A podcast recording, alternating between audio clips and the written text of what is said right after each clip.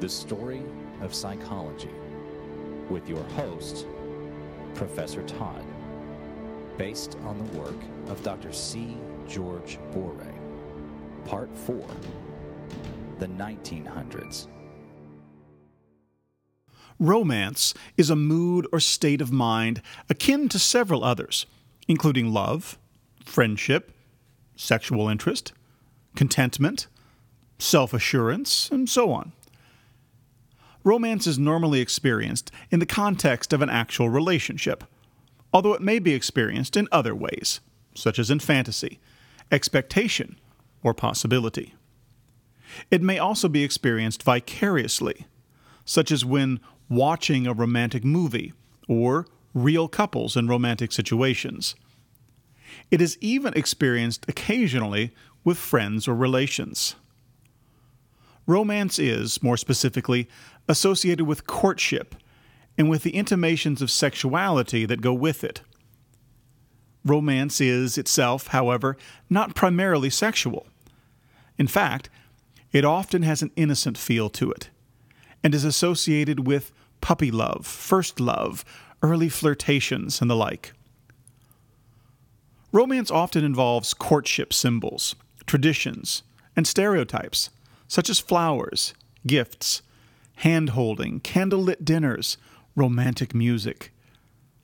These, however, are not essential, but rather seem to derive from certain natural ways of expressing romantic feelings. Once upon a time, they were probably original. These symbols are now often used to set the stage for romance. The romantic state of mind often seems to come on suddenly a matter of rather abruptly becoming aware of being in a romantic moment.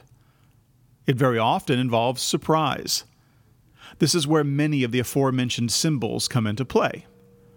Romance often involves being surprised by signs of someone's affection, whether it be in the form of a gift, a helping hand, an appreciative glance, a confidence shared, or what have you. Also associated with surprise is the sense of great motion, lightness, being swept up in the moment, or swept off of your feet. On the other hand, some people instead focus on a feeling of steadiness and solidity, reflecting the firmness of a commitment or the solidity of a relationship, especially in adversity. The lightness in oneself and the steadiness of the other are by no means incompatible. There is often a degree of gender stereotyping involved in romance. He made me feel pretty, feminine. He is my knight in shining armor. He swept me off my feet. I found comfort in his broad shoulders. These comments are used to good advantage in romance novels, but have their sources in ordinary experience. In men, we find similar statements, in reverse. She made me feel strong, like a real man. Now, please note that this is not to be understood as a power thing, but rather as an awareness of the need to care for a woman, to nurture. The connection with courtship seems quite strong, despite the many exceptions. The mood of romance may come upon both people naturally, but it is often arranged for by one or the other. The structure of the romantic episode seems best left simple and is greatly enhanced by at least the appearance of spontaneity. Circumstances can be very important. A small gesture or sign of support in adverse circumstances can be far more valuable than the great generosity in good circumstances. Romance seems, in fact, to thrive on adversity, as in our common recollection of our poor days. This introduces as well the symbolism of the hero and the fair maiden in fairy tales. Selfless help in adversity, revealing deep affection, is a theme common to most fairy tales, many movies, and many real life romantic moments as well. The key feeling would seem to be one of a heightened self worth seen as coming from the other person, Examples would include feeling especially attractive, important, strong, interesting, intelligent, and so on. Even the sense that one has been involved in something important can bring on a sense of romance. The increase in self worth, curiously, results in an increase in one's valuing of or affection for the other.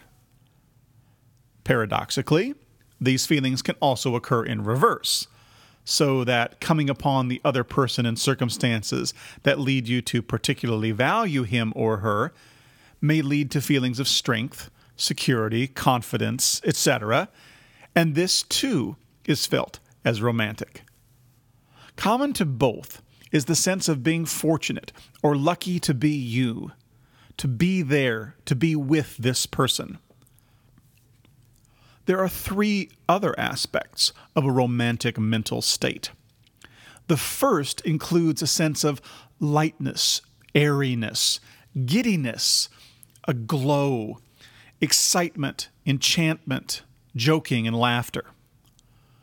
The second includes coziness, cuddling, contentment, comfort, closeness. And the third, riskiness, danger, naughtiness. Now, the first, lightness and airiness, seems most common, with the others being a variation. And the third, the riskiness or naughtiness, the least common but certainly not rare. The essence of romance seems to me to be the sudden discovery or bringing to awareness, whether by accident or by arrangement, of your importance or value to another person, along with an awareness of their value to you. It is a confirmation that one is lovable or worthy of affection, whether in the eyes of a desirable young man or woman, or in the context of a long, comfortable marriage. This confirmation comes with many of the qualities associated with other kinds of ego transcendence or ego expansion, such as love itself. By losing yourself in the affection of another, you become stronger as an individual. And, as is so often mentioned about romance, it is just one of those things that defies logic.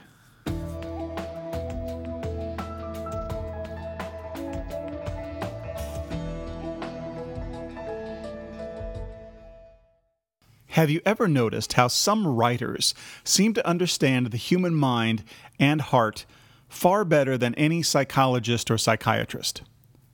Here is an incredible example of literary phenomenology by the amazing James Joyce it is a selection from Portrait of the Artist as a Young Man.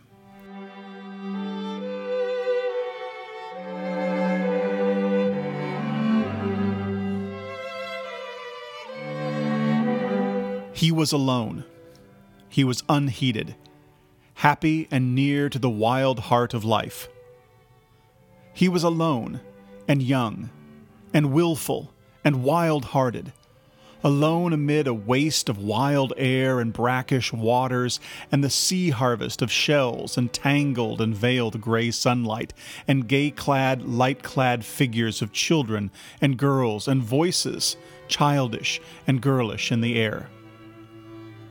A girl stood before him in midstream, alone and still, gazing out to sea. She seemed like one whom magic had changed into the likeness of a strange and beautiful seabird. Her long, slender, bare legs were delicate as a crane's, and pure, save where an emerald trail of seaweed had fashioned itself as a sign upon the flesh. Her thighs, fuller and soft hued as ivory, were bared almost to the hips where the white fringes of her drawers were like a feathering of soft white down. Her slate blue skirts were kilted boldly about her waist and dovetailed behind her. Her bosom was as a bird's, soft and slight, slight and soft, as the breast of some dark plumaged dove. But her long, fair hair was girlish, and touched with the wonder of mortal beauty her face. She was alone and still, gazing out to sea, and when she felt his presence and the worship of his eyes, her eyes turned to him in quiet sufferance of his gaze, without shame or wantonness. Long, long she suffered his gaze, and then quietly withdrew her eyes from his, and bent them toward the stream, gently stirring the water with her foot hither and thither. The first faint noise of gently moving water broke the silence, low and faint and whispering, faint as the bells of sleep, hither and thither, hither and thither, and a faint flame trembled on her cheek. Heavenly God! cried Stephen's soul in an outburst of profane joy. He turned away from her suddenly and set off across the strand. His cheeks were aflame, his body was aglow, his limbs were trembling. On and on and on and on he strode, far out over the sands, singing wildly to the sea, crying to greet the advent of the life that had cried to him.